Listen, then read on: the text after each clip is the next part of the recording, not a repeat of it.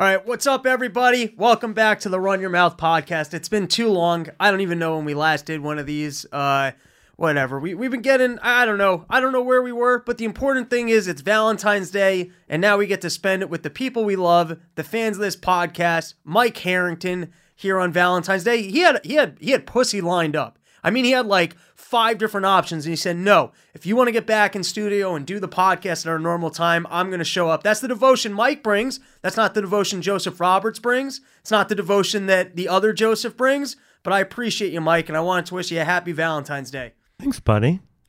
It, it's nice to be here with you, dude. I had one of like I had a, an unbelievable hangover today.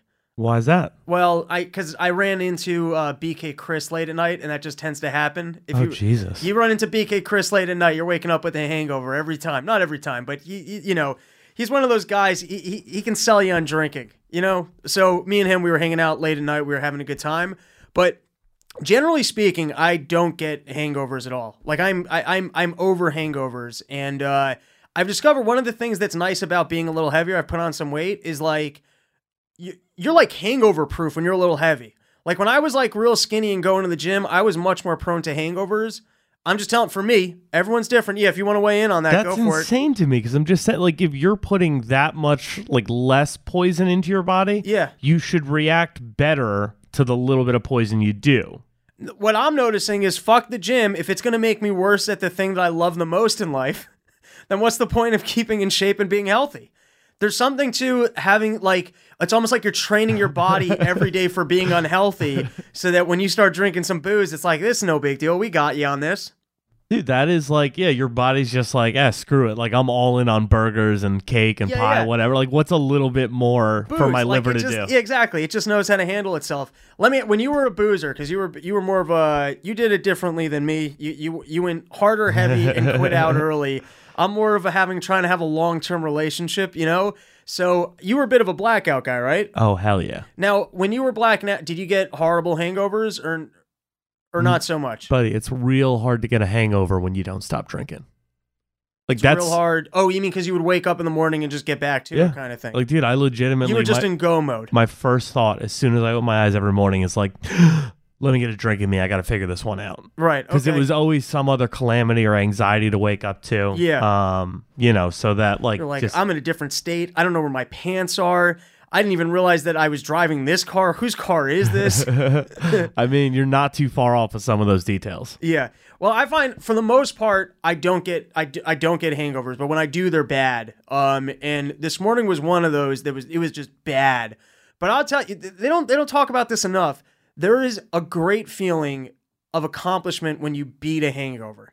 Like when you feel like death to like 2 or 3 p.m. and then finally it fades and you're clear headed again. You know, like you feel like you can take on the world. Like that is a glorious feeling. Like I beat like I beat an illness. Dude, it's like uh it's like when you exactly that, like when you when your nose is all stuffed up and you can't breathe and you just miss being able to breathe again. And right? then and then you get that clarity and there you go. now, I went I went on a date last night. It was a really great date. I enjoyed myself. with BK Chris, No, no, no, this was before the BK Chris date. You know, I went out on a date. you had a date that ended so well, it ended with you hanging out with BK Chris No, till the, the- wee hours of the morning. The date ended so well that I actually was like, dude, I'm gonna go hit up an open mic. Like, things are, Oh, things, shit. things are going great right now. Let's let's ride this wave. you had actually- confidence for a little bit? Yeah, and I was like, we're gonna go to this open mic, and then I ran into BK Chris at the open mic, and then we went out late Okay. drinking because there was a there was a bar that I liked. Um, but I've got a well, lucky for me, one of the nice things about not going on dates that often is that when I do, I really don't sweat what it costs. Like to a, I'm just like whatever. I don't go out that often. I'll just I'll, I'll pay it. I don't really give a shit. But I, I'm thinking of a strategy here where I think if you don't go cheap on the first date, if on the first date you go out and you don't even think about it, you just spend whatever the fuck it is. I think like on the third and fourth date, like if you get there, you kind of have a little more leeway because you've kind of gotten past their guard in terms of like, oh, this guy's not cheap. I feel the exact opposite. Like you're setting a precedent at that point. That you have money to spend. yeah. You see, well, and then the other thing is you can also weed people off that if you go out for coffee, you can find out, hey, this person's really not mm-hmm. even going out on dates with and not spend any money. But I kind of just go, hey, I'm just, I'm, I'm going nice date first time. whatever it is, it is, and then. But I, I don't know. I'm asking you. You you I d- you think it's a terrible strategy? I don't. Here's the thing, dude. I don't date. Um. You just bang chicks. Yeah, pretty much. Yeah, Like, you don't even need to do the date. No, it's it's not got- a need thing. yeah. No, I I think the big difference between me and you, Rob, is that like you seem to be looking for a partner. You know what I mean? Like somebody who you can like date, go on dates with, have somebody you can come home to, and like rely, like whatever. You know, Right. like that kind of like sense of security where it's like, all right, like I have. It's almost like you're looking to check off the pussy box. You know what I mean? Like that box is checked. I can focus more On on, things. sales Yeah. and doing whatever. Me, balance. I'm I'm very much about just like you know I don't want that. So like it, when I have to hunt, I just you know you hunt. that's it. I I hear it. I hear it. You're a hunter. I mean, I, it's not even like dude. It's not even like that. It really what it comes down to is that I'm a pretty abhorrent person. So like you know it, really, you know, I would. It's just I hate myself, and so well, you know, I can relate to that. Now, here's the other thing I was thinking. Like, if you go on a date, or you're even just going out for drinks when you're hunting, I think you can just expect that you're going to be spending sixty to hundred bucks. Like that, you know what I mean? Like you're not going to go out with someone and end up spending less than that. bare minimum. That that's just kind of what you're going to spend. So if you look at it this way, if you go on one date a week over the course of a year, so dating probably is going to cost you fifty two hundred dollars. That's probably what you need as a dating budget. If like, and by the way, that doesn't even because if you have a girlfriend, you're going to be going out more than once a week for sure. So, like. So basically, bare minimum of what it's going to cost you to have a girlfriend or to date is about fifty two hundred dollars a year. Uh, yeah, I'd say that's fair. I feel like pussy should be tax deductible. I just think like of all the things and needs that there are in life, you're going out, you're supporting the economy, you're trying to like like that would I, you know I think that would make America a better place if if the money that you spend chasing tail was tax deductible. I here's the thing, buddy. I I feel like that is that's what the wage gap is. Like that's what that thirty percent is. It's that fifty two hundred dollars a you year. You mean that you can afford to actually go Yeah. out? Yeah. That's it. Like when some, yeah. when they complain about that, it's like, yeah, but you're not factoring in that. So if we did make it tax deductible, then we could raise women's salaries and men would still make more money, just less of it would go to the government. But on paper, you're making the same thing. We've just gotten social equality. This is incredible. What do you, I, I I'm not sure I followed. So what I'm saying is like if you if you were to take that money, right? Yeah. And just like hey, you know, uh, men make, you know, 30% more than women on average, whatever. Like you and I both know those stats are flawed or whatever, but at the end of the day, if you were to just raise all women's you know, pay by Right. 30% and then make all money men spend in pursuit of pussy tax deductible Right, then it would equal out. right there. That's a perfect system. And you just fuck the government. We're on to something here, 100%. This Can I is incredible. I ran this as a joke premise a couple of weeks ago. It didn't work, but I was saying, like, you can't, if you go out on more than three dates with someone, like, and you don't get, you don't get any, that, that's it. Mostly because after three dates, who still has more outfits? You- you- and, the, and the answer is women because they don't pay for dates. That's why. That's the difference right there. It's like after after three, you've seen my whole wardrobe. I've got nothing left. Dude, I dress like a cartoon character. You mean because you just wear the same thing? It's like I, I have like three pairs of jeans I rotate Yeah. between like four hoodies and like 10 t-shirts. Yeah. Great. I'm the same way because the second there's nothing I hate more than standing in front of the mirror trying to figure out if my outfit looks okay. And if you reduce your wardrobe to basically just one outfit, you can never have that internal dialogue. Yeah, And buddy. then, and then you don't waste that time in the mirror debating, which. So I basically do what you do. I got 40 of the exact same gray t-shirts. I've got three pairs of jeans, and then sometimes I'll rotate between different sweatshirts or uh, hats or unbuttoned t-shirts so that you know I still kind of have that rugged man look that I like to go for. because that's what everyone thinks when they see Rob Bernstein is he's going for the rugged man look. I was going to say Silicon Valley failure. yeah, But, yeah, that's not bad. Uh, the 40 of the same gray t-shirt, Uh, close to that. That is yeah. some real serial killer shit, On- dog. Not just that, but I have uh instead of drawers, I have like an industrial like shelf that's just stacks of the same exact t-shirt with underwear and socks and bins like like three months worth of underwear because for a while I, I finally started paying for laundry because I kept waking up not wanting to do laundry and then just buying more underwear and then just buying more socks and then just buying more t-shirts, getting dressed at Modell's, going to work. Hell yeah, dude. I mean, you're you're acting like I'm not a 30 year old single do, you dude. do that too. Yeah. Yeah. The problem is I, I'm confronting. Uh, I, I'm I'm now reaching the point of weight gain where I either need to lose weight or I need to go buy a new 40 t-shirts. Which that that that's when you know it's like it, you got to make a decision here. So you've gone from like the L's to the XLs. No, no, I'm going from medium to large. Where the mediums are becoming a little bit. It's titty city. I need a large right now. you're getting a little stretched out. I'm getting yeah. It's a little bit stretched out. okay. Yeah. So I mean, like this is I, I don't know if you've ever done anything like this before. Oh, are I, you kidding me? I've gone up and down between 155 and 200 pounds every like that's that's my life. You go up, you go down, you go up, you go down. Yep. I'm between 190 and uh, around like 250, somewhere in that neighborhood, pretty much at all times. But it's like it is. It's a 60 pound gap where it's like depends on what three month stretch you see me in. Uh, so so like to that point, I was like a size 32 waist when I moved in, you know, with my with my last girlfriend. She lived with me for four years. By the time she moved out, I was like a 38, Right. 40.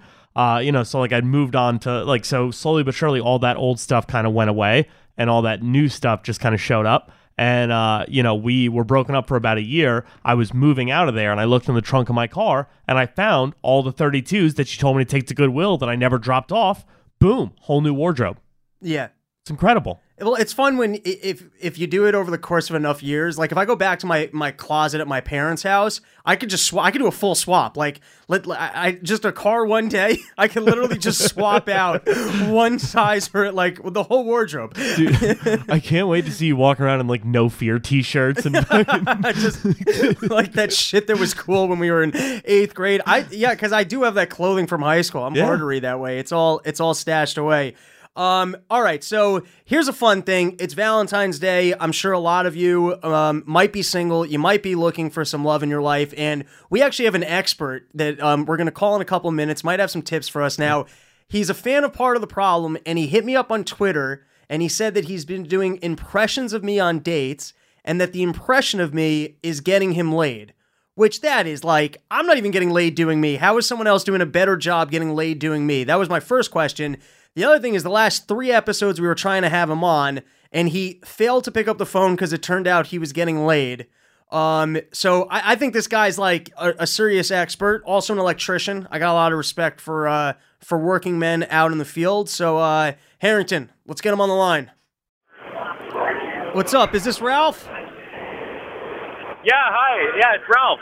What's going on, buddy? How's your evening going? Uh, it's good. It's good. Hey, I'm just I'm in a bar right now, but I'm walking outside. No, no, I love it. I no, no, no. Stay in the bar. Let's keep the setting. It sounds to me like you're out searching for some lonely last minute Valentine's Day action. Okay, wait. Hold, hold on. Hold on. You're you're pretty quiet. All right. All right. Please please repeat your last transmission. My last transmission. Uh, it sounds to me like you're out searching for some lonely last minute Valentine's Day vag. Is that the plan for the Oh evening? no, no, not tonight. No, no. T- today's a work day. I'm uh, I was just getting some nachos. Some nachos for the work van? Yeah. Um, but uh, no, I'm I'm uh, not not searching for any any ladies right now. I actually have three on the go, so uh, I had to you know give it a little little rest for a little bit. You know, you know what I mean? Sure. I, have that problem all the time. So 100%, I get where you're coming from. Okay. So, first and foremost, you hit me up on Twitter. You said that you've been doing an impression of me on dates, and that's getting you laid. So, firstly, is that accurate, or was that just something you were throwing out there on Twitter? Robbie, it is 100% accurate. I I don't normally use Twitter, Right. uh, but I, I I've had a good time listening to you and Dave Smith on the Part of the Problem podcast, and uh, I just thought I had to hit you up and let you know. Uh, so anyway, um, I guess uh, uh, an important part of, of you know dating women is uh, making them feel comfortable. You know, you know what I mean? Sure. They have to they have to feel comfortable in your presence. So I've noticed uh, listening to you on the Part of the Problem podcast. Uh, when you talk to Dave, you're you're kind of play the role of like ombudsman. Um, I think that's the word, but you know you're kind of you kind of he's bouncing stuff off of you. But you've got this this cadence to your voice um, that's really relaxing, and and also not just your cadence, but it's your attitude. Um, yeah, I. Uh, so I, I just want to let you know that um, it's it's uh, it's it's working out, and uh, I, yeah. So just the way you talk is uh, it's, been pretty good. It's been working great. no, this is this is incredible intel, and I appreciate it. I'm feeling inspired, and I hope that other people get out there, hit the road with my voice, get laid as well. Um, I'd love to hear, I guess, a little bit of w- what your impression of me even sounds like, and then it's also I, I, like, let me ask you: before you were doing this, you must have been getting laid a lot. Like, I think you must be significantly better looking than I am, and we're combining that with my voice, or, or also like, I, I don't know, Harrington. Do I have a? Ple- I don't think I have a pleasant voice. I mean, you know, Soothing is the wrong word. no, it's grating, um, you know, for me because Yeah. of usually the content of your words. But you know, I, yeah, I, Mike's right. Mike's right about that. You can be pretty uh, crass sometimes. Okay, so that, so in other words, my tonality is good. It's just my my verbiage is bad. Yes, definitely. Um, I, oh, geez. Okay, uh, an impression of you. Okay, yeah. Um, um, you kind of, you kind of go, hey, yeah, yeah, like whatever you say. You're, you know, like you, you, you're very affirmative in the way you talk to to people, and and uh, yeah, just me as a listener, it it felt, uh, you know, it felt good. I felt relaxed. I felt relaxed and comfortable. That's, you know, that's. uh that's uh what that's it. There you go. I like it. oh, I picked up on it there. What? A You little really okay. hammered it at the end there. No, so I'm not, I'm not good at doing uh, the, this on you know, on the spot, you know. no, no, I got you, buddy. No, that's true. The stern thing definitely comes from uh, from working sales and knowing how to kind of accentuate what you're saying to drive it home. Uh, but I think you also did pick up on that. I I, I do have those listening cues where I can kind of get someone to continue talking, which is what he was playing off with with the Dave thing. So. You know, I, I'm I- I'm just happy to hear that someone else is road testing my my style of Def- speech, and that- and that, you're getting laid. That's great. Now, how- yeah, and and hey, Robbie, um, I just listened to the last three episodes of the Run Your Mouth podcast, and uh, yeah, um, I'm glad I tuned in. I'll, I'm going to continue tuning in, and uh, I just got to say, the best chocolate bar is O. Henry, hands down, what? and the hottest the hottest politician is Tulsi. Gabbard. Can you pull up a picture of her? I don't know her offhand. But wait, wait. Of every of every candy bar that exists in the entire world, you're taking O. Henry as your number one.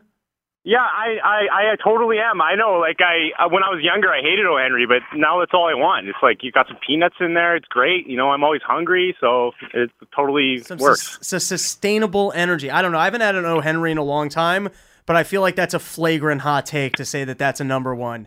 You're just placing it ahead. Well, what's your favorite? you know, I, I'm not like a big candy bar guy, so I don't really have like a favorite. But like, if someone said Butterfinger, I would get that. Classic Re- Reese's, I kind of understand. Um, Yeah, Reese's Pieces is good, Reese's Pieces is even a bit of a hot take, but you know but you don't get enough. I feel like you don't get enough when you get Reese's Pieces. that's true. Now, um, all right, couple more questions for you on the dating scene. So, firstly, is uh, most of these people that you're throwing my tricks at is that like, oh wow, this chick is hot. She almost looks like Ocasio Cortez aged well. You know what I mean? Like this is the MILF version of Ocasio Cortez. She got a little Well- bit of the crazy out of her eyes. Yeah, yeah. So the thing with AOC is she's she's kind of cute. She's got a nice set of breasts, but she's a she's an insane like communist. Like I don't even I don't even know what her deal is. Like she's scary and and crazy in a bad way. In a bad way. I agree 100%. All right. I know that you said you had like a client that you had to get to, so we'll let you off the phone. Really appreciate you calling in and uh, giving us some feedback on how we can get laid more. The answer is you got to make sure that people feel comfortable. Last question I got for you is so you, you, you've been like a long time listener of Part of the Problem, right? Uh, I would say about three months. Three months. Okay. Um, I, I was listening to Owen Benjamin, and he was talking about Dave Smith, and eventually I was like, okay, I got to check this guy out, and that's how I found you. Love Owen Benjamin. Okay, so here's my question for you. I'm not busting your balls, but I do like to get a little bit of market feedback of how what we can be doing better. How do I? I feel like there's still a lot of part of the problem, like listeners that enjoy me and have no idea that this podcast exists. How do I fix that? Okay, well, um, I don't know if you, I guess well, number one is rep your cast more. Okay, no, I have a, I have a, I have a tip for you. Okay, put it on YouTube because right now you're on SoundCloud and like I don't fucking use SoundCloud. Fuck that. I go on YouTube and I rip stuff on YouTube and and, and then I put it on my phone and I listen to it while I'm not streaming. You know, like less data usage. So yeah, put it, upload it on YouTube, bud. No, that's a good tip. And then also, if I'm on YouTube, I can probably figure out the algorithm a little bit. That if people are looking at Gas Digital stuff or Dave Smith stuff, specifically good part of the that. problem that. I've been on, I might be able to get like linked on that sidebar. It's possible. Another thing, Yeah. another thing too is like um, people think all like libertarians are are crazy and just want to, I don't know, be left alone and stuff. I don't know. So think of ways to make uh, libertarianism attractive to the younger crowd and uh, uh, you know the anti-authoritarian type people and yeah i Well- hope that i hope not- that helps That that's why we had you on, just to let people know libertarians get hot young pussy. well, we don't know the quality of who he's being, and we just know that my voice is working on He's, someone. which, he's doing a Robbie B impression. I guarantee they're all nines and tens. are they? Are these very good-looking chicks that you're picking up?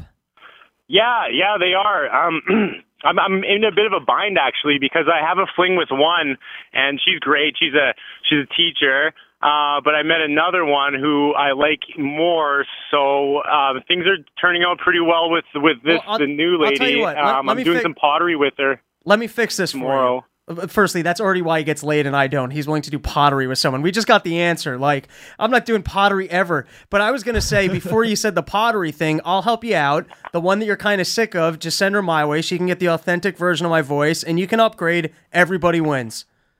I would. Uh, I. Geez, no, no way. I'm gonna have to let her down softly somehow. It's it's gonna be tough. No, just let her know. Listen, I got a second option for you. Like, it's not working out between me and you, but there's another guy. He I- talks very similar to me. I think you'll get along, and he's okay with my sloppy seconds. So I think it's a win for everybody. Don't don't, don't you guys have Tinder over there in New York City? Yeah, I got to get on it. I haven't been on it in a long time. Yeah, get on that, man. Yeah. All right, man. It was an absolute pleasure talking to you. Uh, keep. Oh uh, wait, yeah, Robbie. One more thing. Can I can I can I rep a podcast that I listen to? Yeah, absolutely. You mean you want to plug It, something? it's called the No Agenda Podcast. NoAgendaShow.com. It's with Adam Curry and John C. Dvorak. They've been doing media analysis for about 10 years. They have a twice weekly show. That's the NoAgendaPodcast.com. They're fantastic. They It's a better have paid great way this. Can I to, to that? figure out the mainstream media. they better have paid you for that. And I also want to just tell you, it would have been hilarious if you plugged the Fagcast and told us that they were better than we were. I, I don't know the. I, I, I just listened to your last episode, the Fadcast. I've never heard of them before. Yeah, they're they're nice dudes. We enjoyed having them on. All right, buddy. Thanks so much for calling in. Uh, you know, if you got more tips, uh, more tips for us down the line, we'll make you the show's love expert, and you know, just pitch us on some uh, on some some tips, some pussy tips. That that sounds great, Robbie. It's been a pleasure. Thank you very much. All right, have a good one, dude. Seems like a nice enough guy. Yeah, man. He's out there doing pottery, getting laid a whole bunch. He's got too many women in his current roster. These are good problems to have.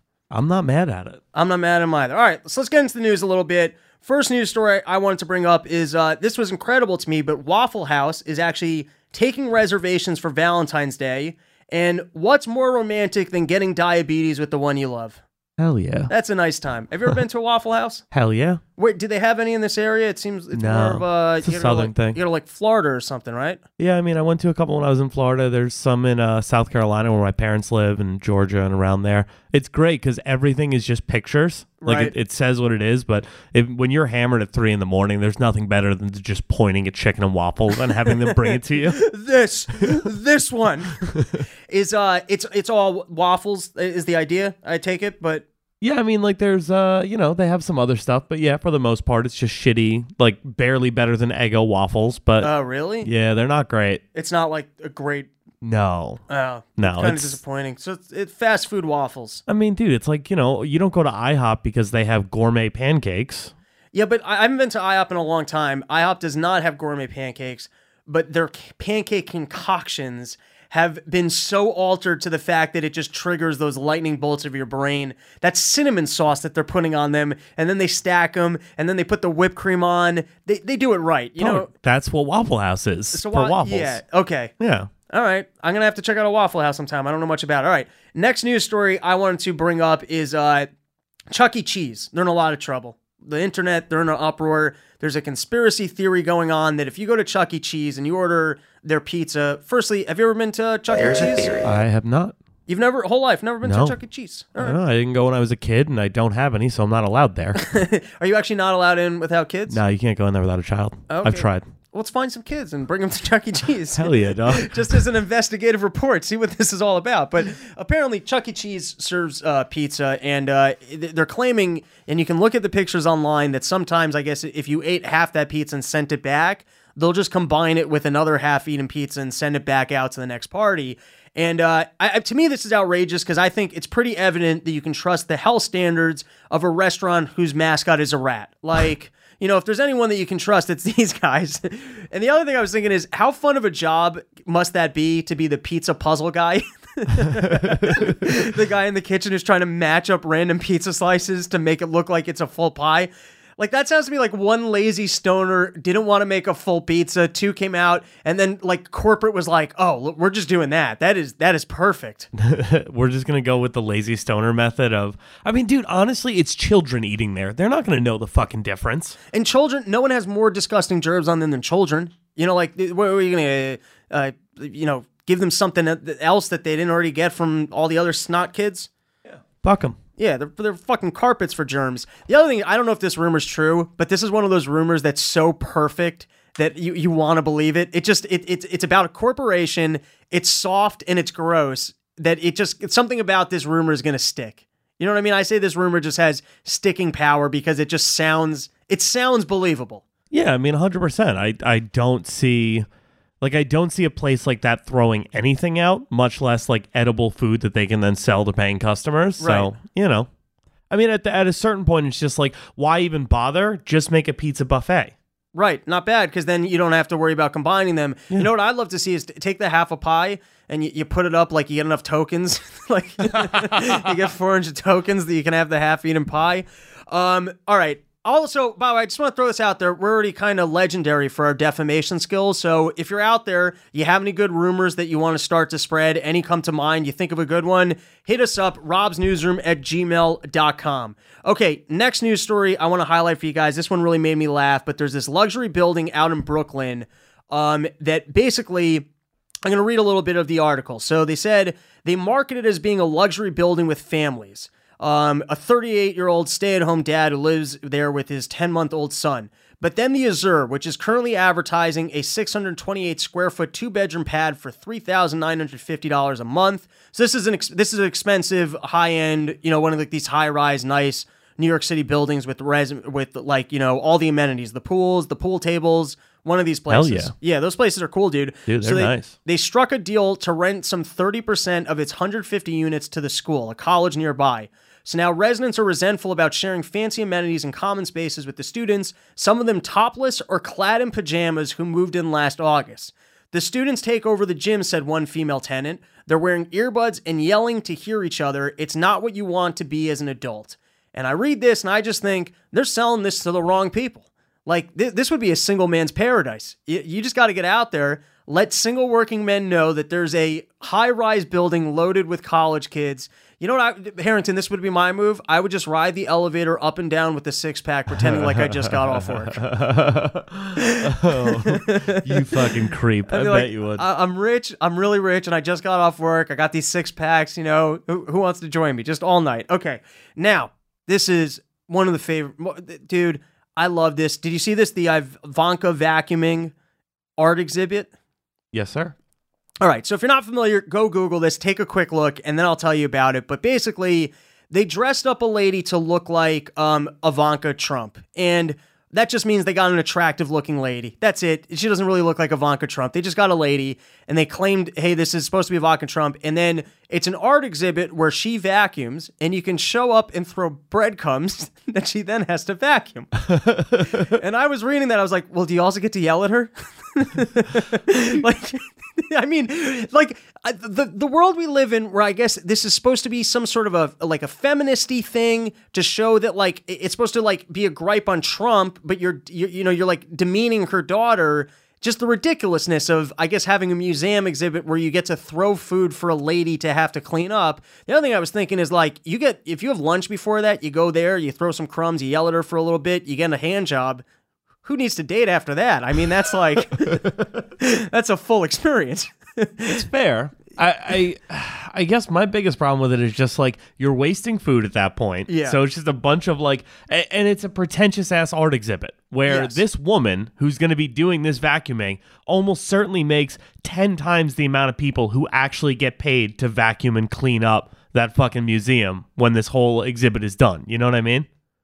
Hundred percent. Like that is just there's something about that that is so it's just like we are rich entitled leftists who just want to, you know, like we just want to feel good about ourselves. Like we are just as much in on the mob mentality that like we rallied against for years, but we have this person we can uh, focus in on and we feel justified.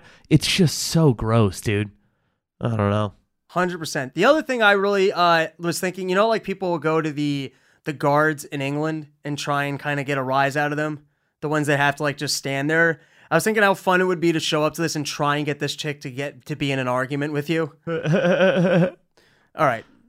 Enough of that story. Next thing is that feminists got very upset about this week was um an ad. I thought this was funny. They put it up, I think, in college dorms or something. Or I, I I would assume that they would put this maybe where more men are hanging out than women.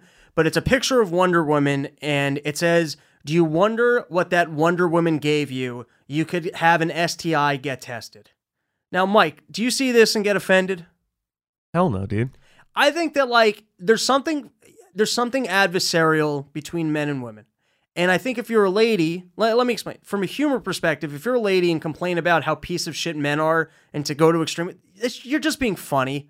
You know what I mean? This is just being funny. Like, yeah, you can make the same ad. Like, are, are you grossed out by that dude's penis? Whatever, it doesn't matter. Super sore after sleeping with that man? Yeah, whatever. You might have an STI. Yeah, I guarantee that was on the other building. it doesn't matter. The point is, this is a funny thing. It catches your eye. It probably gets some people to get some STD checks. I laughed when I saw it. I'm giving props to this one. See, here's the thing. I don't think it's that good of a joke. I, I don't like you know Right. I, I- like I don't I'm not mad at it because it's anti-feminist. I'm mad at it because I don't know. Like I I do like the font. I like the writing. I like that it looks like 70s Wonder Woman. Right. But everything about it is just like eh. It's like a it's a decent ad I would see on a subway and maybe like do like a under my breath like I do when I see a fun meme. But I don't know. I maybe though. You know, like at the end of the day, if I'm sitting there like, yeah, my dick has been a little itchy, I probably should get that checked out. like that's the only way that's gonna grab me. Right. Not, I don't know. Just you need a visual, like they put on the top of like the cigarette packs of something gross to kind of be like, hey, this is what happens if you don't get it checked. Yeah, that'll get me. I mean, or like you know, double down on it. Like, hey, that bitch might have clapped back or something like that. and then just like somebody like Hurdy holding a dick or something. Like, Yeah, yeah, yeah. that might get me to check it out. But I don't know. Hundred percent. All right, this was the next article that I just thought was so funny. Was it was also in the New York Post, and it was about this uh, Air Force pilot. She was the first female ever to become a Viper pilot, and she was relieved of duty. How long did it take? I, I not not after two weeks. That's it. That's it. It- If you read the whole, it was first female pilot, um, Viper pilot, relieved of duty after two weeks. And so, firstly, I love this because I just I love seeing other people fail. It makes me feel a little bit better. I also love how mean the world is that we live in. That like we never heard of this person.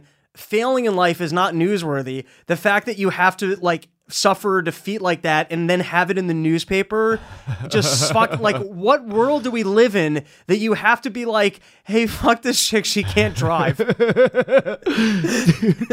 Oh man. It's so the opposite of disney where it's like that story of you're gonna be the first lady and you're gonna achieve and you're gonna get there and then the new york post article of like yeah yo bitches can't drive Here's the thing. yeah Right? It's like she probably did have a crazy story to get to that point. oh my god i'm sure it was a tough road Right. So like they can still make that Disney movie and Right. you just end with the words and that day she became the first ever female Viper pilot. You never have to let it be known that Right. she got fired 2 weeks later, right right right you know? The other thing is you hear Viper pilot and you're like, wow, it sounds like they trusted her with something really important. These are the people that do aerial stunts at stadiums.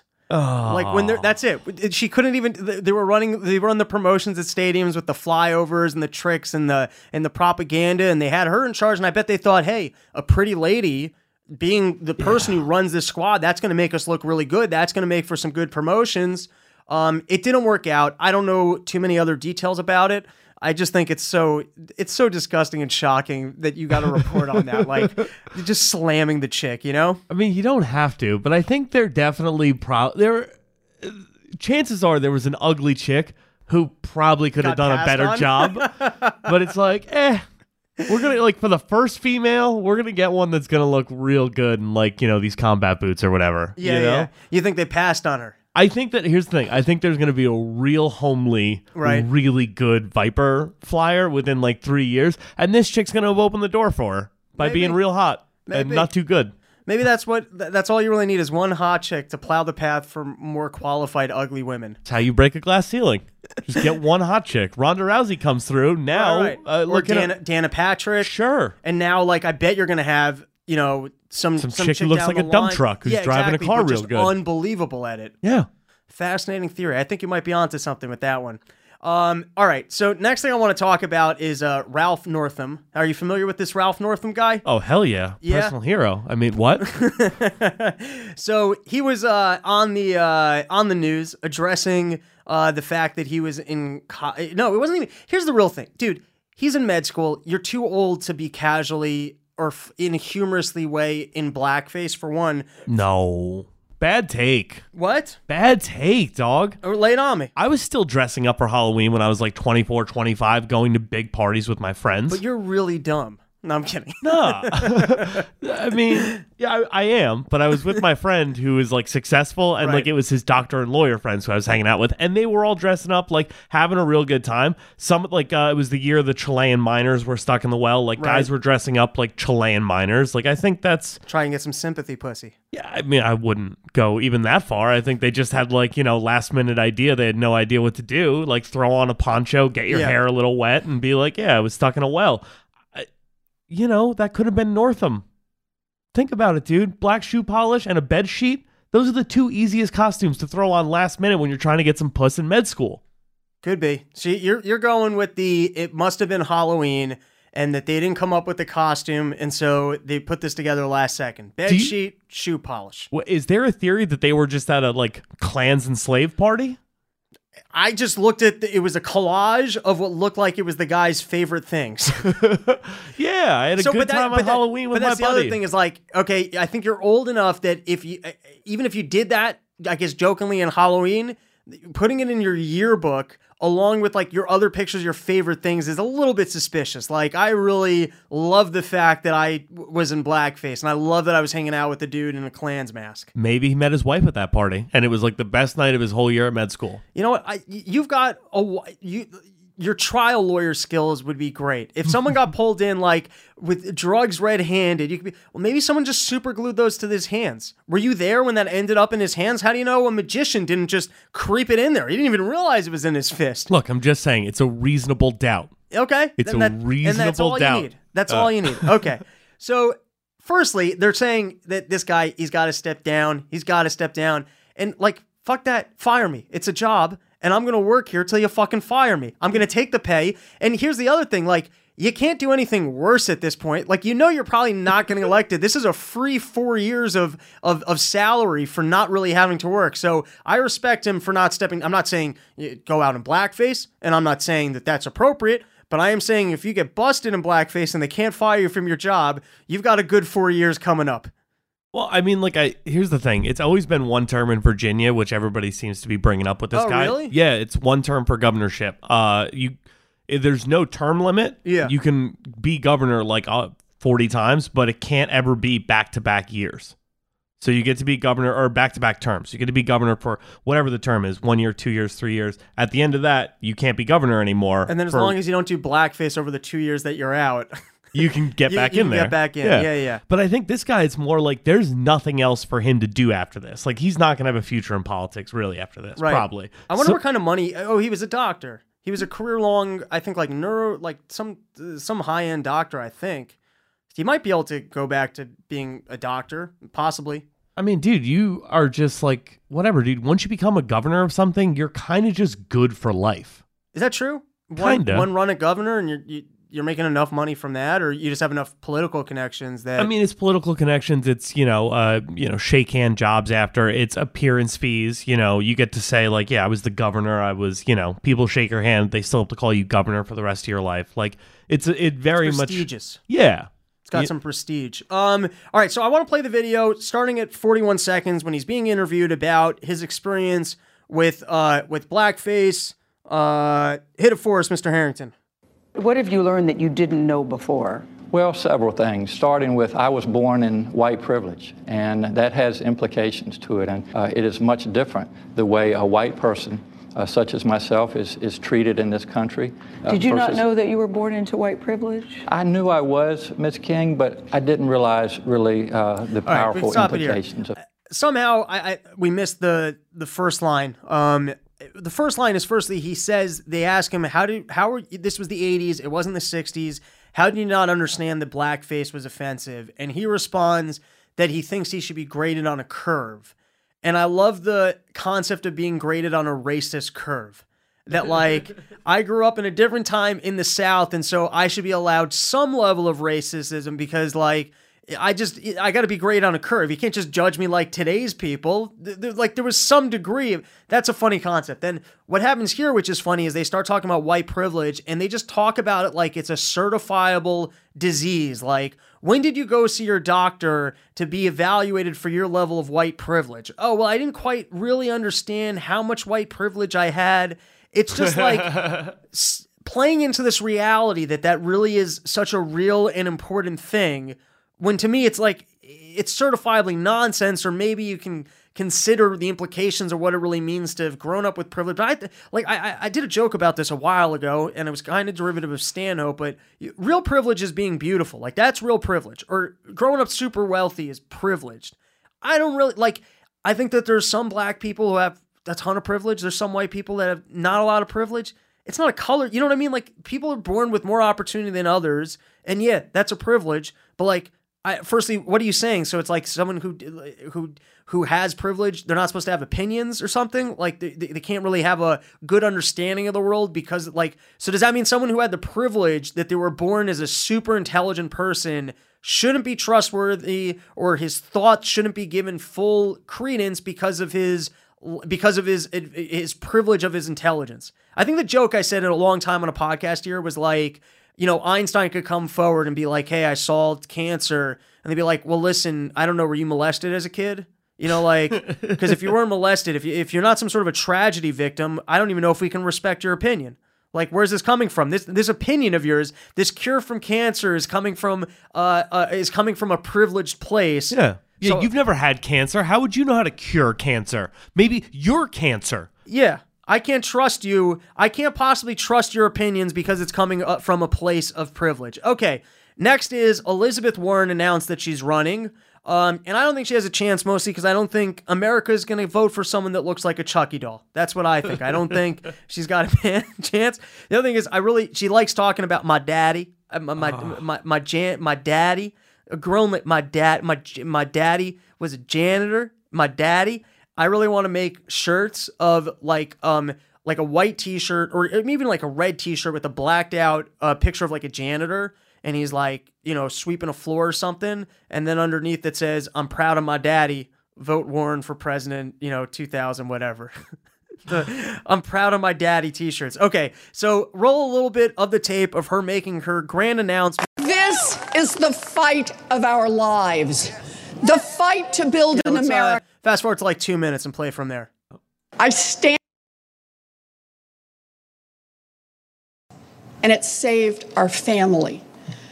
I ended up at a commuter college that cost $50 a semester.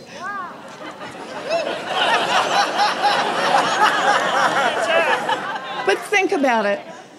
That is how the daughter of a janitor managed to become a public school teacher, a law professor, and a United States Senator. Pause it. And all I had to do was lie about being an Indian. That's all it took. I was able to accomplish all these great things, and that was the only thing that I needed to do. Okay, next article I want to highlight is um, Prince Philip, uh, 97 years old, is ready to surrender his driver's license after a January crash. Um, and what I appreciate, you know, like this is just a, a common trope that uh, people from England have bad teeth, right? Yeah. And that's a thing, but whatever. Call it like a stereotype, not. But I was looking at the picture of Prince Philip. You can pull it up. Terrible teeth. And this this, this is like the royalty of royalty. Ooh. Don't think he's British though, doggy. What do you mean? I think he's like Dutch or something. But he's the he's the prince. What? He Marianne or something? Yeah. Oh, dude, his teeth are wretched. Yeah. So okay, here I got another person I want you to look up now. Look up David Gilmour, um, 2018, 2007, whatever. You can go 2018. Okay. And I want I want you to take a look at a picture of David Gilmour at age two. You know,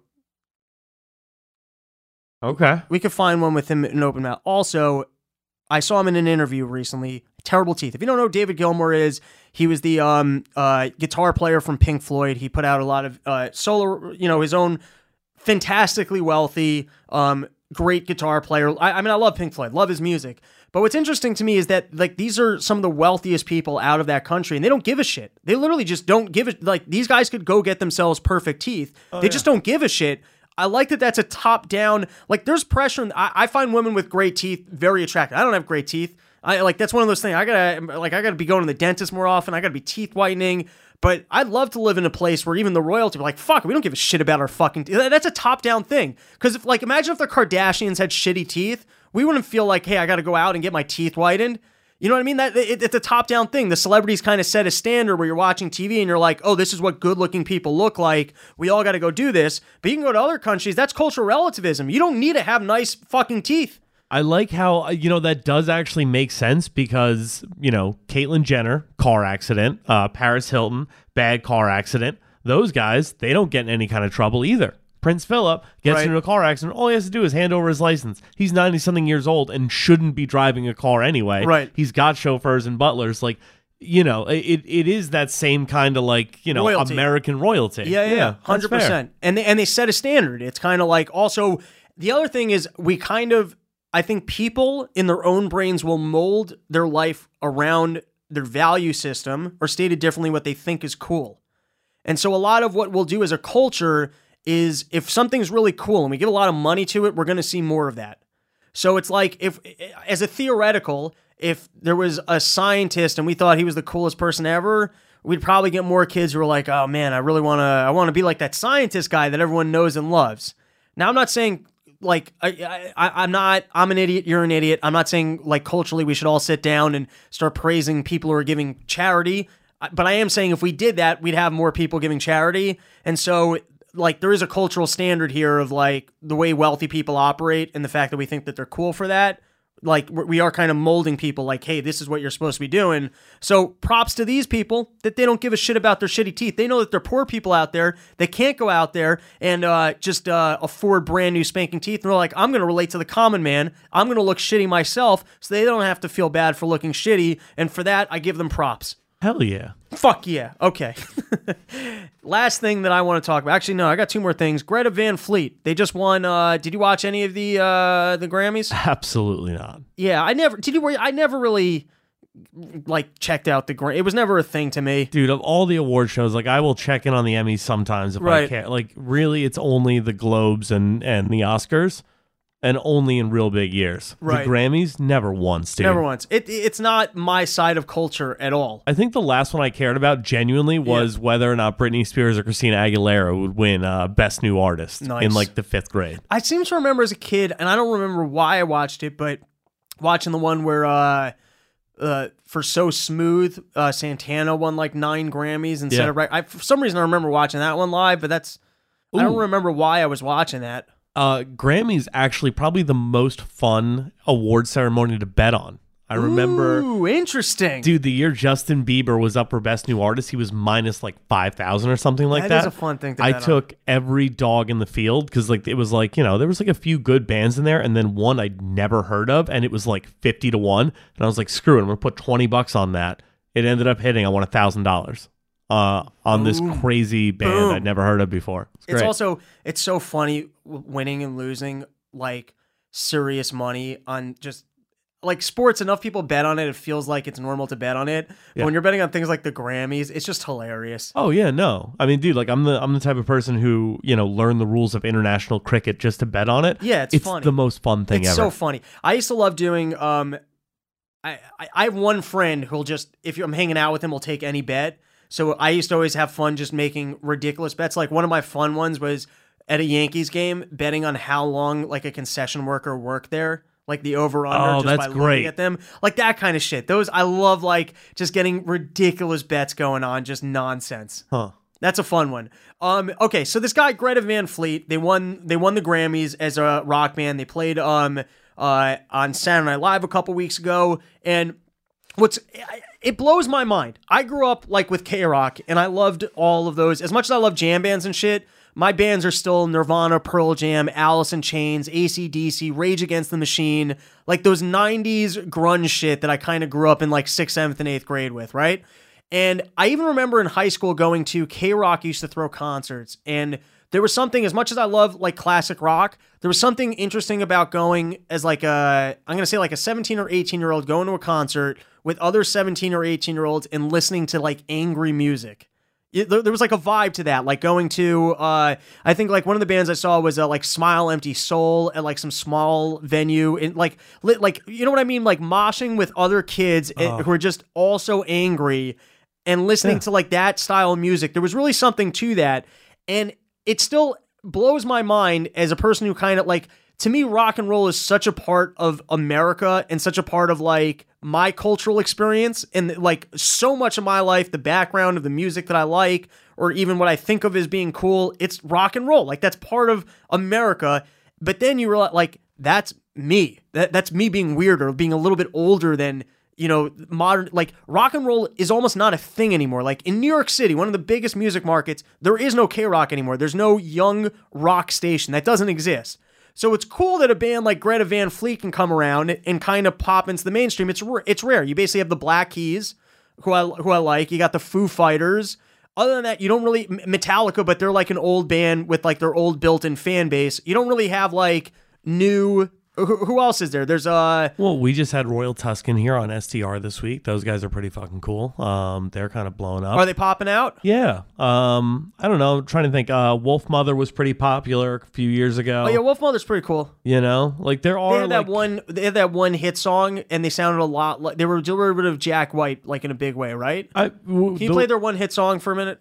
Uh, I bet if you just YouTube Wolf Mother, whichever is the this? yeah, this was.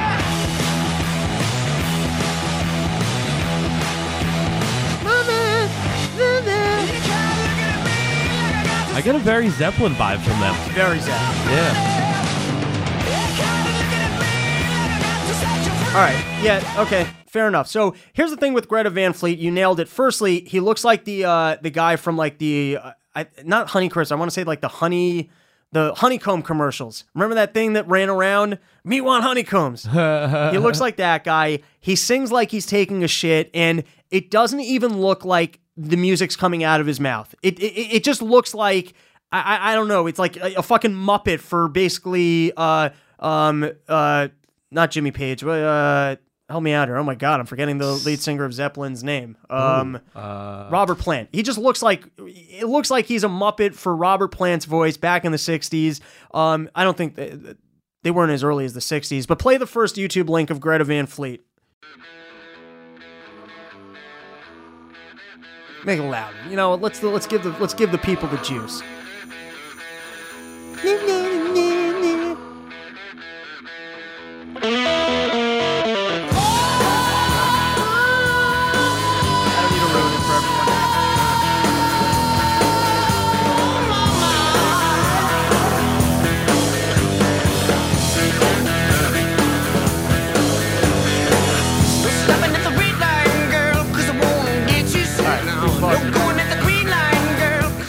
What's up? Now that song is perfect. However, if someone didn't tell you when I first time I heard that, I was like, I never heard that Zepp song before. Where did that song like? I, I know Zeppelin really well. Where is that great Zeppelin song coming from? There's something so derivative about what they're doing that they're essentially a cover band. That while their songs are catchy and they're perfect, it's just I, I can't stand when unoriginal shit rises to the top. This just is not new and original. This is not what Pearl Jam and Soundgarden came around and like kind of innovated a new sound that yeah they built off of, or even like the Stones or Zepp they say ripped off a couple people, and you know the guys built off of what the blues guys did in a real way. But there was some. This is like straight up a Zeppelin impression. 30 years later, coming from young kids, so it's kind of fresh. And to me, it's just I I don't know. It it, annoys me. Um, no, dude. I mean, I think the the biggest thing for me, it's like they are. It feels like a very millennial thing. Like, yeah, we're gonna go back to uh analog. You know what I mean, oh, so to you, it's almost like the the hipster thing where they're like, "Listen, I'm not being authentic, but that's because everything's kind of lame. So we're just gonna we're, we're gonna run with this old school thing." It's almost like I I- I've never been able to, but like when I see people, and I'm almost guilty of this, but when I see people really wa- rocking fashion. Sometimes I look at someone, I'm like, you're spending your entire life as if you're going to a costume party.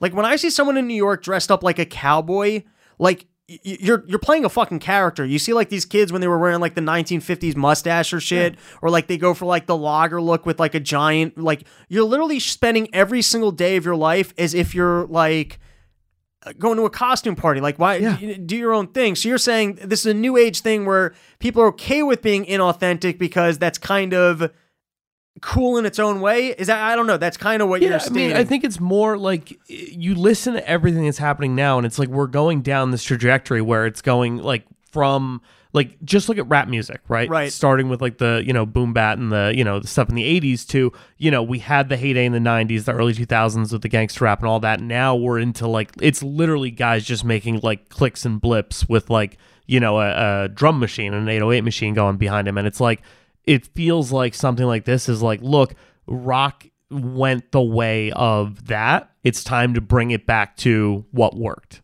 you know and like i think you know a lot of these bands came up in the 70s and, and Right. 60s as cover bands of bands that came before them and they developed their own sound from that and i think these guys Well, just I wonder. I, I, I where I give them credit, and I wonder if that will happen. And I've seen it happen in stand up, where for a, a chunk of time somebody's basically doing an impression of a more successful comic, and that since they're able to continue like working professionally because they get the early heat. They develop their own sound. Where the other way of doing it is like you just keep working behind the scenes for 20 years and then finally we got the original thing, but that's a hard life. So if in three years, if this is their freshman effort and it's basically a cover band, and then in three years from now they put out something that's like really original, God bless. Like then, God bless. You got out early by ripping someone else's sound off, and you got out there. You know what I mean? I don't hate on it. Um, the other thing, wh- what you were saying was back then they were all kind of doing cover bands. Is that every once in a while on YouTube I'll find random what I'm gonna call acid rock bands from like the 70s. And what's interesting about music from that era is that even the ones that didn't make it, that you and I have never heard of, that didn't have any, like every single album kind of sounds the same and they're all good to me. Like I just kind of like that era of music when blues kind of evolved into what you can almost like call acid rock. And there's so many bands out there that just had unbelievable record. Like if I was alive in that time, you see footage of Pink Floyd when they were just the underground house band. And I, like it blows like where in New York City is that now? Because it's somewhere. There's some young, really cool band who's playing some small venue. You know what I mean? But how do you find that shit? I mean, yeah, I'm just gonna like this is I hate to do this. Got to give a plug to my boys, Easy Tiger. Okay. they are like they are doing exactly that. It's just four dudes wanted to play some music together. They riff hard, they go crazy at their shows, and it's like they play these shitty little gigs all over Brooklyn and Manhattan. And there's Right. probably like 40 bands, 50 bands just like that that are doing the exact same thing. And they don't do a good enough job promoting themselves on social media for me to care about them or Right. for it to get into my world. But it is a thing where if you're seeking it, you can definitely find it. And that's kind of where I think that live entertainment thing is going, where like it's going to be cool again to come out to shows for five bucks like it was in the 60s when you could see Eric Clapton and Jimi Hendrix on the same night for like four bucks at a VFW hall, you know? So here's something um, on that point that I was saying of uh, like how many just unbelievable bands there were in the 70s. Can you pull up a band? It's called Blue Cheer. I was I was at a brewery the other day and they were playing this band. It sounds a lot like Janis Joplin, and I'd never heard of them. Oh, here we go.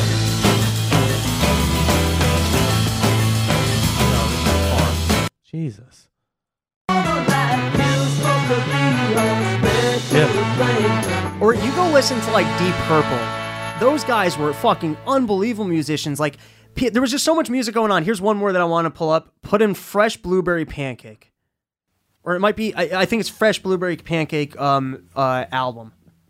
There you go. Yeah, yeah. Click on that. Let's give this thing a second.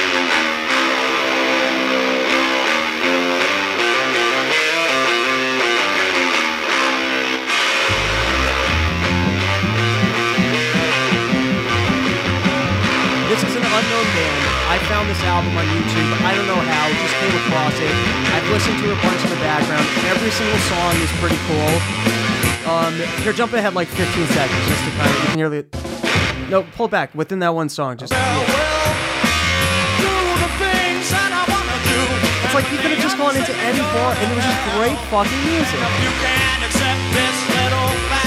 I'm I'm not gonna lie, dude. You all, hate this? All no, It's the all good. exact opposite. What all I want now is To like be a, on your car just late at night driving. I just want a full episode of this where you show me old 70s rock that I've never heard of while I'm maybe on some acid. Okay, we could do that. That sounds like a fun episode. And I, uh, I know anything about Joseph Roberts, if it includes acid, he's probably game. So I mean, dude, like this is a whole this is incredible. it's a whole genre of music that's like almost uh, acid rock, 1970s acid rock. There's so many of these bands. Here's the it's thing. endless. I hear those words and I'm immediately checked out as a person. yeah. You you make me listen to a minute of their music and I'm like, "Oh, I'm in for this whole album." Like I these guys are going to tell a story and I need to know what that story is. I love it. I love that I got you on board for that. Okay, so now while we're talking about derivative of Led Zeppelin and we're shitting on Greta Van Fleet, which they kind of deserve it for, um, so there was a, a I think a long running joke in uh amongst classic rock fans of you want to know what the best Led Zeppelin song is? Uh yeah. Heart by Barracuda. Play that one for a second.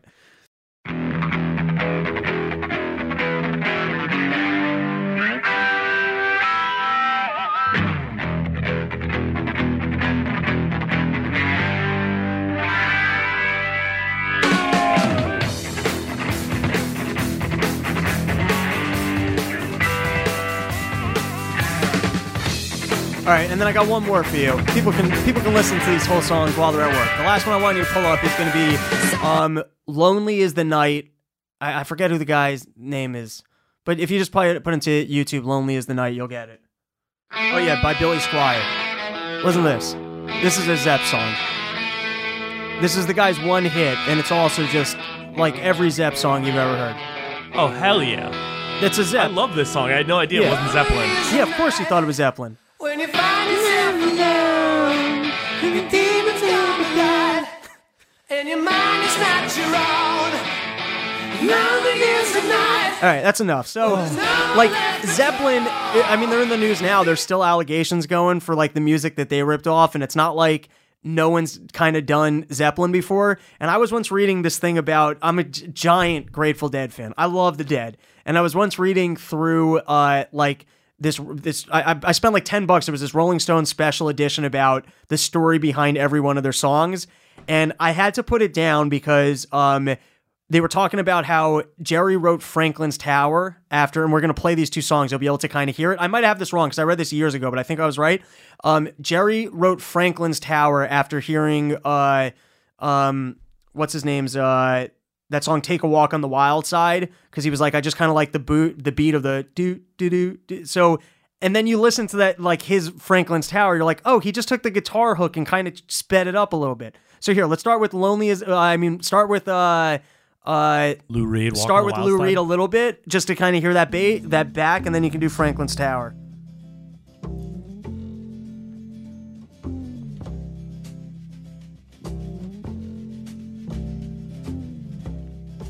But you just hear that do do do do Holly came from Miami and do Bel do. All right, now now just put on Franklin's Tower. Hitchhiked away across.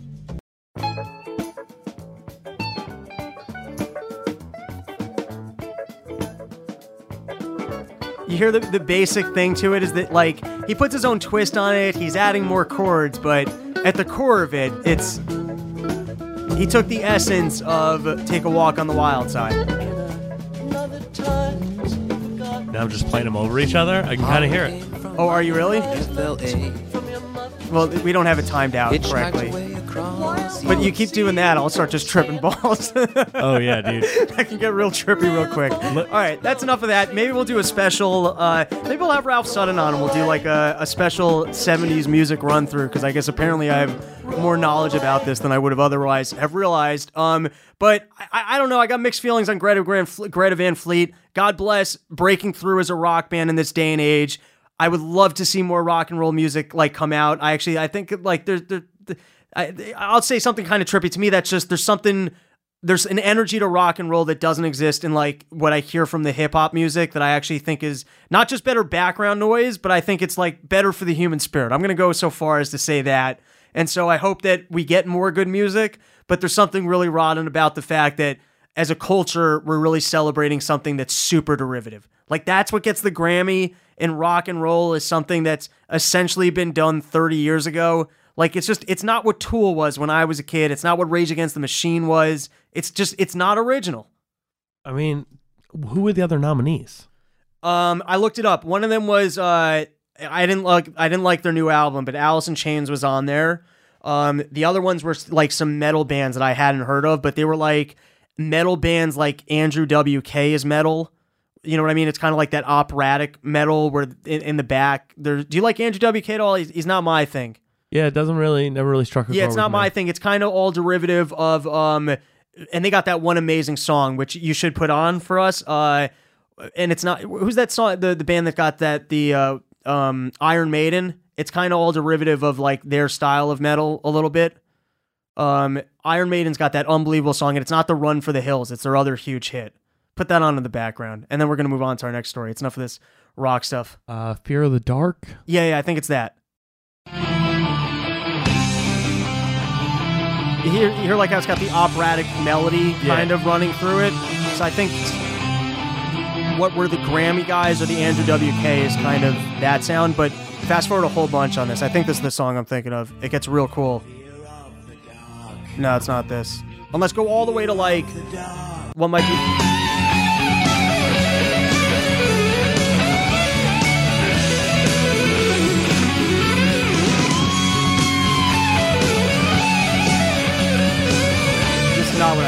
Whatever. It's enough of the music talk. Let's get into the one last news story that I wanted to highlight. Oh, and then do you have time? Can we give Yosef a quick call after this last news story? Yeah, sure. Okay, cool. Um, so this article, it just it made me laugh so hard, and it was called "Rats Have the Run of City Hall," and I want to read it for you guys. So, um, the City Hall building had its share, fill share of unwelcome visitors over the past nine years. Municipal employees say the building's current rat infestation has grown in recent months from a gnawing problem to a potential public health crisis. Staffer City Councilwoman uh, Monica Rodriguez had spotted five rats since August, three in traps, two scurrying. They were running into the cupboards, eating colleague snacks, and a spokeswoman, Miss Rodriguez, they sound like um, the sounds they make when they get caught are not pleasant. Miss Lee and her colleagues have a video of themselves trying to trap a rodent under a cardboard box. It escaped. On Wednesday, one intruder left droppings on the councilwoman's desk. At least three other city council members report that they have seen rats in their offices. In the office of a staffer worker for City uh, Council President Herb Wesson, a bad smell had grown worse by the day. The Department of General Services poked around and found a dead rat in the ceiling. As sometimes happens at City Hall, it took days for the bureaucracy to act and get the carcasses removed. The department is now authorized to bring different equipment or skinnier people to go up and get the difficult areas. Now, anyone who you ever hear preaching that they want government to be in control of more resources, I want you to understand that they can't even keep their own building free of rats, and that when there is a rat problem, they needed to pass a motion to find a skinnier person who could go retrieve it from the ceiling. like they were sitting around and like it was like if they got a guy and his arms weren't long enough and then they collectively sat back around and go well have has anyone tried get, doing someone with longer arms? Can we go get that? All right let's continue reading General Services have tried to clean up around City Hall in the past month. Uh, 60 rat burrows have been dusted, 114 tree wells have been treated, and 24 rodent stations have been placed. There's currently no evidence of rats or fleas in Mayor uh, Garcetti's office, a spokeswoman says. City officials say they aren't sure what the rat uh, that the rat problems are worsened. Some point to the demolition of a nearby government building, which could have sent rats scooting to new digs. Other blames the city large homeless population. Encampments have swelled from the skid row of a few blocks away to line city sidewalks outside City Hall. In October, the Los Angeles County Health Department declared an outbreak of flea-borne typhus in downtown Los Angeles, with the homeless accounting for almost half the cases. Rats are often host to typhus-carrying fleas. Mr. Wolcott, the city clerk, said she started spotting flea bites on her ankle in November, but she didn't see a rat until January. One night working late in her office, she heard a scratching sound. The rat was so big, I thought it was a possum. All right, so the last thing I wanted to read was there was one more line in here, um, which was, um, one second. Oh, city council members passed a motion Friday to explore ways of removing the rodents from the seat. That is the most government line ever. I want to read it again. City council members passed a motion Friday to explore ways of removing rodents. Instead of having a meeting of how can we remove rodents, they passed a motion that they could at a future point in time figure out how they might address the rodent problem. That is straight out of fucking Monty Python when they're having when they're passing a motion to not do more motions. That is like the level of government that we're working with. Okay, it's enough of the government talk. I want to give a call to um oh, we're going to save this for next week cuz we're going a little bit long, but I do want to talk about El Chapo and Bill Cosby. Um but it's enough of the negative stuff. Yosef just had his first male-born child and I want to give him a call. Um You know, the thing oh, is, there he is, fresh, fresh out of the womb, crying away. Ma- making Oh. his fucking debut like a champ. Oh my god, wait, the can I, thing is, you asked me maybe 30 minutes ago right? if like If we could do if it, uh, and now it's a bad I could time. do a call in. No, no, no. It's a perfect time because like what's what's going to be better. Um, but when I got the call, like I'd already forgotten about it. Oh, okay. Like we're, catching. I'm just I'm just in like a totally different universe. Wait, can I? Can, Um, I, yeah, can I hear some there of those shrieks is, uh, up, up close to remind me why I don't want kids? Because lately, all my friends been having kids. I've really been enjoying uh, my nephew, and Dave Smith won't shut up about how much he loves his daughter. And I'm thinking maybe I shouldn't miss the opportunity to have kids. But hearing those screeches right there, it, it lets me know keep living your lifestyle. Exactly. Um. All right. Well, so now that you finally had a boy, do you feel like you can get rid of the girls? Um, yeah, they're already up for uh, adoption. We're just waiting for them to be, uh, you know, claimed. in all seriousness, do you put more value on on like is that a thing? Like, do you feel like more accomplished? Like I got it right this time?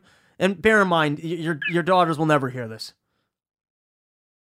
Um, yes. There you go. I don't think anyone's going to hear this, though. We're good. Ah, come on, don't say that about our show. Um, cool, man. And uh, how weird was it being at at, at, at at the bris of your own kid? Is it a is it a little bit of a bug out? At the bris, the thing is, I, I, uh, I'm like very, I'm very like cringy with any type of blood or I am too. I don't want to be there for it. Like, like I don't. So- I, I think it's great that you know it doesn't bother me that it's done by a rabbi. We've been doing it for long enough. My penis works. Your penis works. All of our penises work.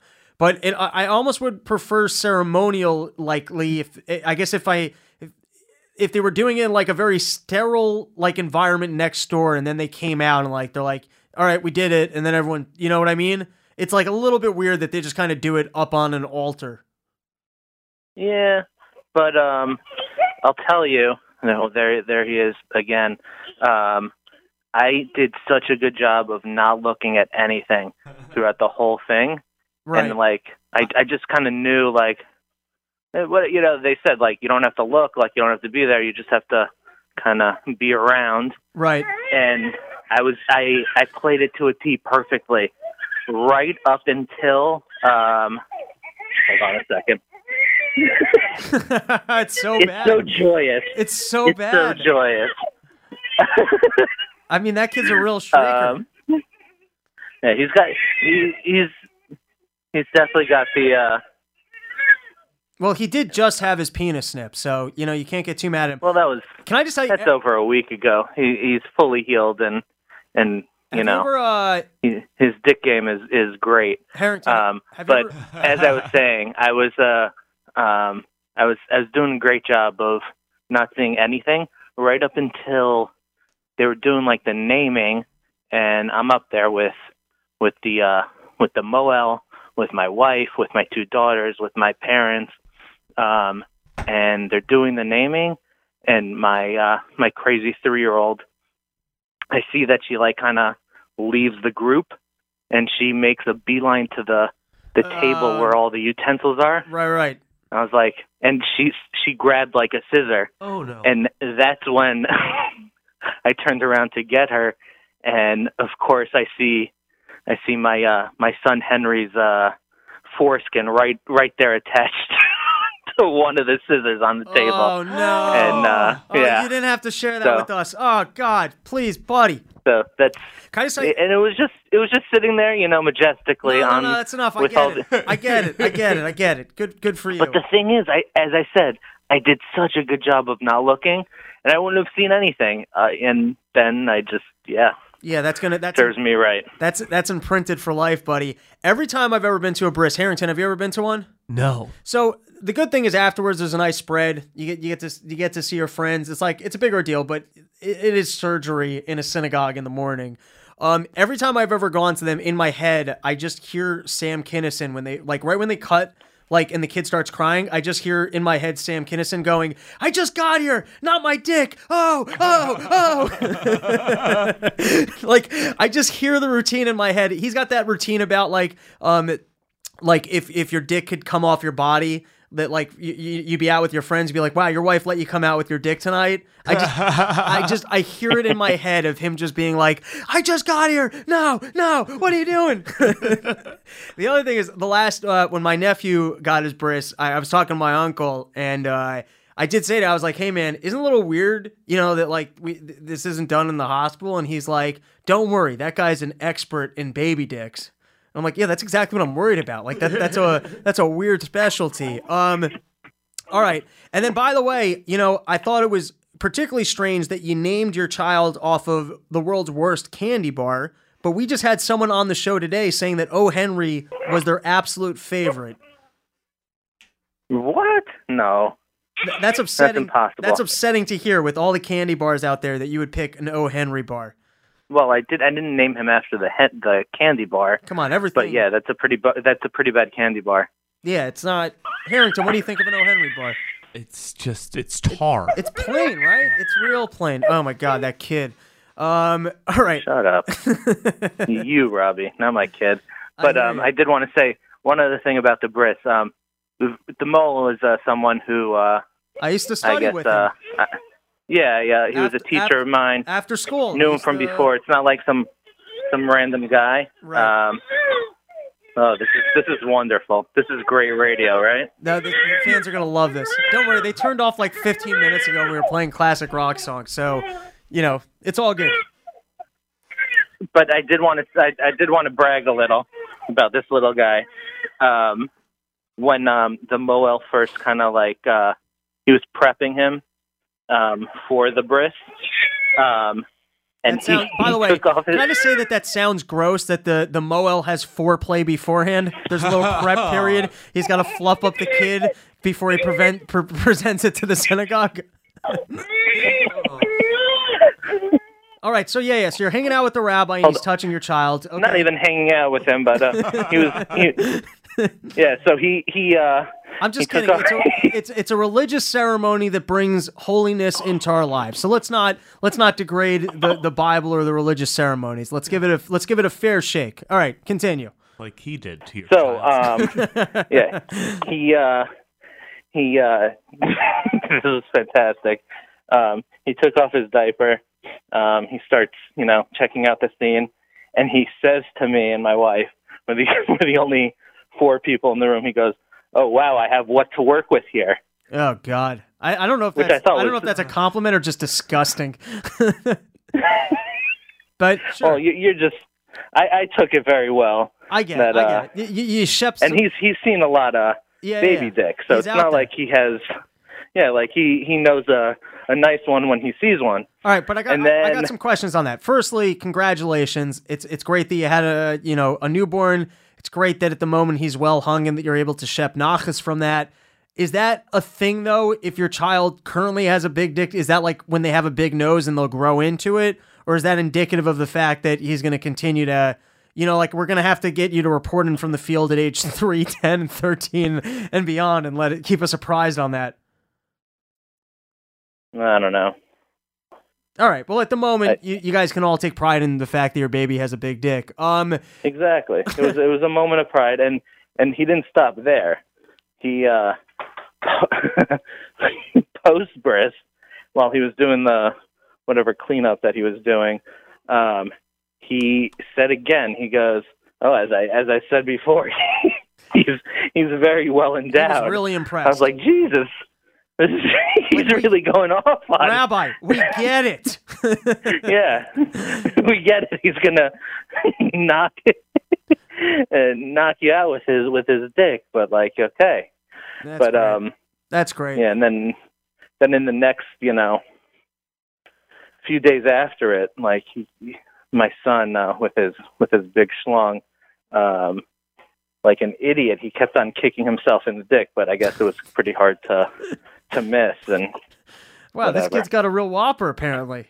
yeah, I almost, That's what I uh, was- I'm almost disappointed that I didn't cop a look at the bris. Sounds like you got something. Uh, I don't know what I'm talking about. All right, let's change gears here. I wanted to bring up two food topics with you. First is, and I I, I know that Harrington's going to take the opposing view on this, but the other day I ate something on a Kaiser roll, and I got to give a big boo to Kaiser rolls. I don't think it adds enough flavor. I don't think it has enough support for a full sandwich. I just give it a big old boo. a big old zoo. Boo. Just boo. Two thumbs down. Not Oh, necessary. two thumbs down. With all the other bread options out there, take those Kaiser rolls and and, and just throw them out. It, it, we- it should go extinct. Other breads have evolved further. It shouldn't exist anymore. It's a weak bread. I uh, I totally disagree with you on this. So There is a time. I want to hear. there the- are many times and many places for a Kaiser roll. so give, give and me. I think it the- is, uh, give me it. Give me it. Break it down. What am I missing here? Have you had like an egg and cheese on it? You see, to me, egg and cheese is going to be better on a bagel every time. It's not even a competition. I I really disagree with you on that. So what what does the Kaiser roll bring to an egg and cheese that a bagel does not? It gives a support. But that's where that's where I find Kaiser rolls are the most lacking, or maybe it was just the particular Kaiser. Maybe I ate a fluke Kaiser roll the other day, but I thought it was lacking in flavor and it crumbled on me like real quick. Oh, if it was even- crumbly, then that's that's not a Kaiser roll. Then you just had a bad. Kaisers don't Yeah, I, crumble. I could dog. understand you being being mad at at a bad Kaiser roll, but you know if it's a good one, it should hold up. All right, I'm, I'm I'm being outvoted two to one. That Kaiser rolls are, are credible, and so I'm gonna have to further my investigations. And I want to tell you, I want to like Kaiser rolls because I remember once being out with my dad, and he was really excited that he was able to get a burger on a Kaiser roll, and it always oh. stuck with me that there was something to the Kaiser roll. But then as an adult, usually I kind of like, you know, I, I think as you get older, you see things more like, hey, my dad was right. But when it comes to Kaiser roll, when I experiment to it, I tend to be disappointed. Harrington, you got something. You know what it is? It's that it's able to soak in the juices really well Yeah. while still Very maintaining absorbent. its integrity. It's like a maxi pad. yeah, you know. So it's like it, it- every yeah, it takes it takes so much time to get to that outer portion The of hard, the Kaiser the roll that it, it rarely even touches it. Yeah, Yeah. yeah. All right. great. Listen, Sark Ian. Um, And also, I, I want to say about you know, like uh, obviously I'll I'll eat a lot of things on a bagel, but egg and cheese on a bagel, and I don't know if it's it's really all that great. Uh, Not that I haven't done it, but like there's that hole in the middle, things fall through, you kind of yeah, lose don't some egg and I cheese think potentially. I think, I think that's a worse take than mine that the Kaiser roll is garbage. nah, Yosef, you're speaking my language, dude. What you? you Oh, there we oh my go. God. yeah.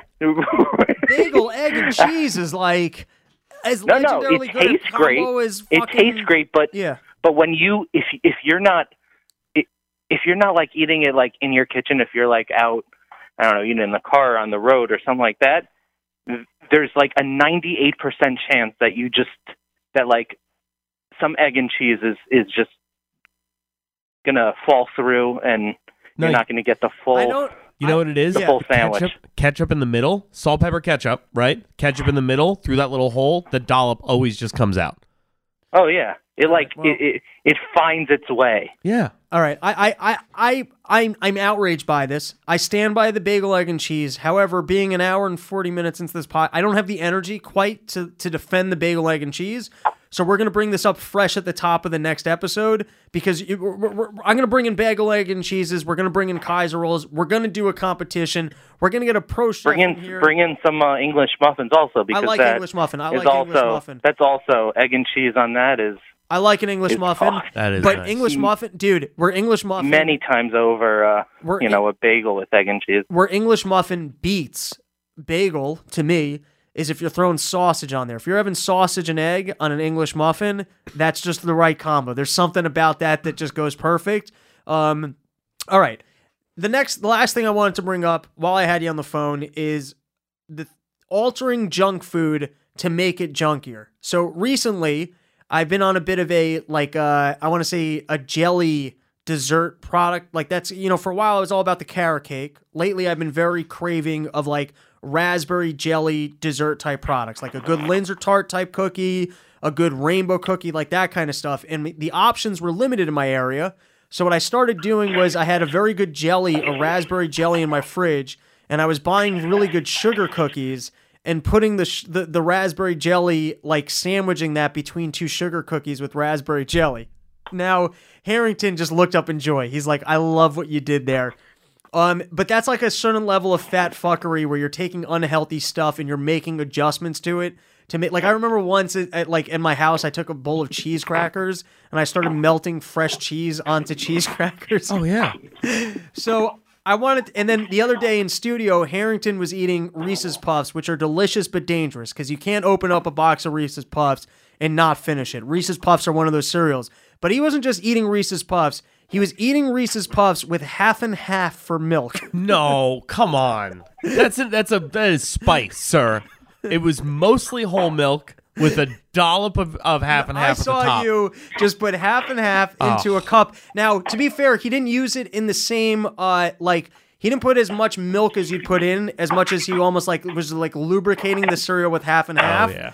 But even that was like, you know, when I saw him doing that, I was like, you can't. But then I was like, I can't judge him when I'm when I'm at home putting jelly onto sugar cookies. So I, I just wanted to throw it out there. What are some things that maybe you do in your life where you're taking a junk food and you're making that one adjustment to really put it over the edge into the category of like this is going to hit the spot? Hold on a second. Well, well that was good leading, huh? Yeah, no, I mean I think I felt like I built the energy. I set him up there. I teed him up. you did.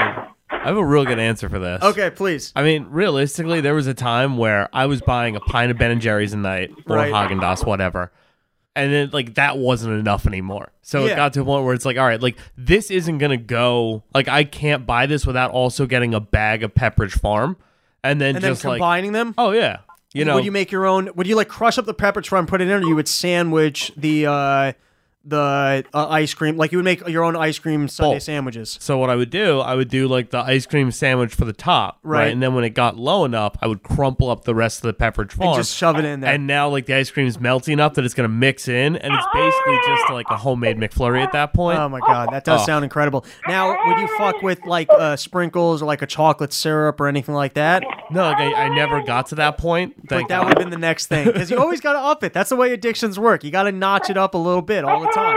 I'm not gonna lie, dude. I was looking at the, uh, I like I caught the Hershey syrup out of the corner of my eye, and I was like, "Do I do it tonight?" And then you're I like, that's pushing it too far. I was like, I gotta stop living like this. Yeah, yeah. I'll tell you where I make that that that flaw will kill me sometimes. Like I'm really got a sweet tooth, like I'm really craving something, and I'll buy. I'm borrowing from. uh I'm borrowing from. Really, uh, Harris St- or Stanton. I always fuck up his name. Really funny comic, and he hung out with Patrice O'Neal. He used to open for Patrice O'Neal. Haven't seen Harris in years, but really, really good guy. Was always really nice to me at LOL, and was a really funny comic. But I heard him in an interview. He was talking about hanging out with Patrice, where he used to buy like a backup meal I think maybe you might have mentioned that on the pod also, where like he would order a meal and then just in case he was hungry, he would order like a backup meal. Sometimes I'll do that with dessert products where like I'm not sure which one I'm in the mood for. So I'm like, okay, I'm gonna get the chocolate chip cookie, but I'm also gonna get this just in case that doesn't hit the spot. Anytime I've ever done that, you just end up eating both. That's always what happens. No, I mean like it, the the Patrice story I heard was he would get like if he he was just sitting down had a menu in front of him, he'd get like three four entrees, and he would have like a little column A, little column But that's B. just eating because it's fun. That's not getting a backup meal. That's Yeah, just no. eating 'cause- for variety and fun. I mean, I think honestly, whenever I get two desserts, that's Yeah. always the move. It's never a backup or anything like that. It's like I'm going to enjoy both of these. You go into it No, so I always genuinely telling yourself Yes. I'm going to have one or the other. I always trick myself. oh, that's every insane. time. Every That's- time. Robbie, grow up. And I know that it's never going to play that way, but I'm just saying you rationalize it. And so when I'm there, No. I'll rationalize it as like, all right, I'm just, I'm not going to eat all this. I'm going to sample it. It never happens. Never. the, the idea of a backup dessert is crazy to me. just in case the first one doesn't hit the spot. Just lean into it. All right? Like the fatness is strong in you. Lean into it. That's funny. The fatness is strong in you. Um. All right. Now I got a question for you. The biggest problem with Ben and Jerry's, delicious, but first and foremost, it like it's one of those things that you always like. Anytime I pick it up, you know that you're gonna finish the pint, but it's the same thing where I say like, oh, I'll put some in a bowl and I'll put the rest in the freezer. It never happens. It never happens. I hate I I know that it never happens. I hate that you still are like Oh, try. You're a 16 year old white girl at heart. Yeah, you, you, you make the effort. They're single serving, Robbie. Just own it. Yeah, well, no, I used I've done that where you buy two of the single servings, which is still a, a half of what the what like the full. Oh no, I thought you were gonna say you bought two pints. No, like, no, no, God. that's that's insanity. Yeah. That's insanity. You'll eat both because I'll do the same thing where I'm like, hey, I'll make a sundae with the two of these. That'll never happen. Okay. No. Now the problem with Ben and Jerry's to me is Ben and Jerry's. I like it as a soft ice cream. Like when you open it oh. up and it's just hard, you know what I mean. You got like there's there's some patience to it. Sometimes what I'll do is I'll flip it over because the bottom side is a little bit softer, and I'll try and kind of eat it upside down so that you're hitting softness. But my question for you is if.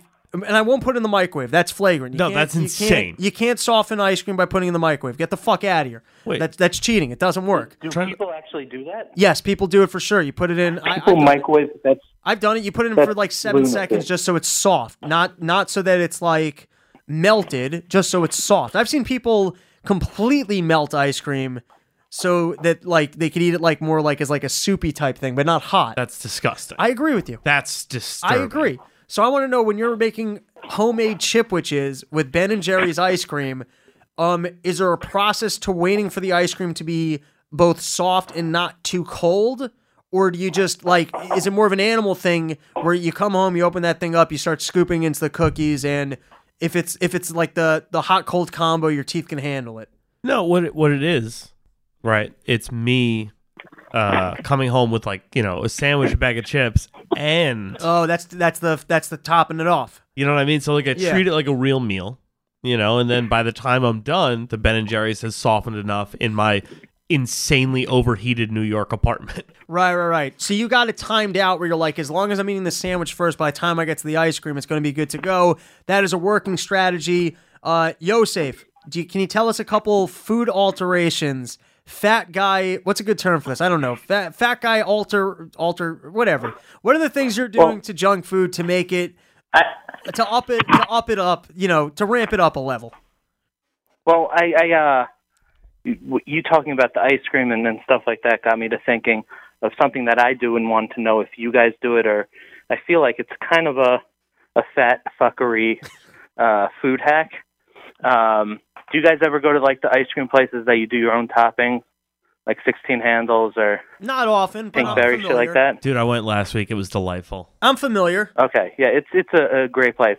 So typically, you know, you put your ice cream in, then you go to the toppings, No, right? I, oh, I like what you're doing. A base layer of toppings. I've never done it, but I like. Yep. it. I, I know that I just that's- beat you to it, but I got excited. That's my hack. Is is that like is that like uh No, I get it. is that mainstream enough or I is get it, it. I get it. I've, I haven't seen people do it, but it's a mistake. You should really be tri layering it. It should be done like nachos. Like what I said with nachos, you should be putting down Oh, a yeah, base layer of cake product, then a layer of ice cream, then like a layer of maybe like a Butterfinger or Of the sauces, yeah. Yeah, and then another layer of ice cream, and then like it should be like a seven oh, layer. Oh, no, I never- I never- I never go back and to the- forth.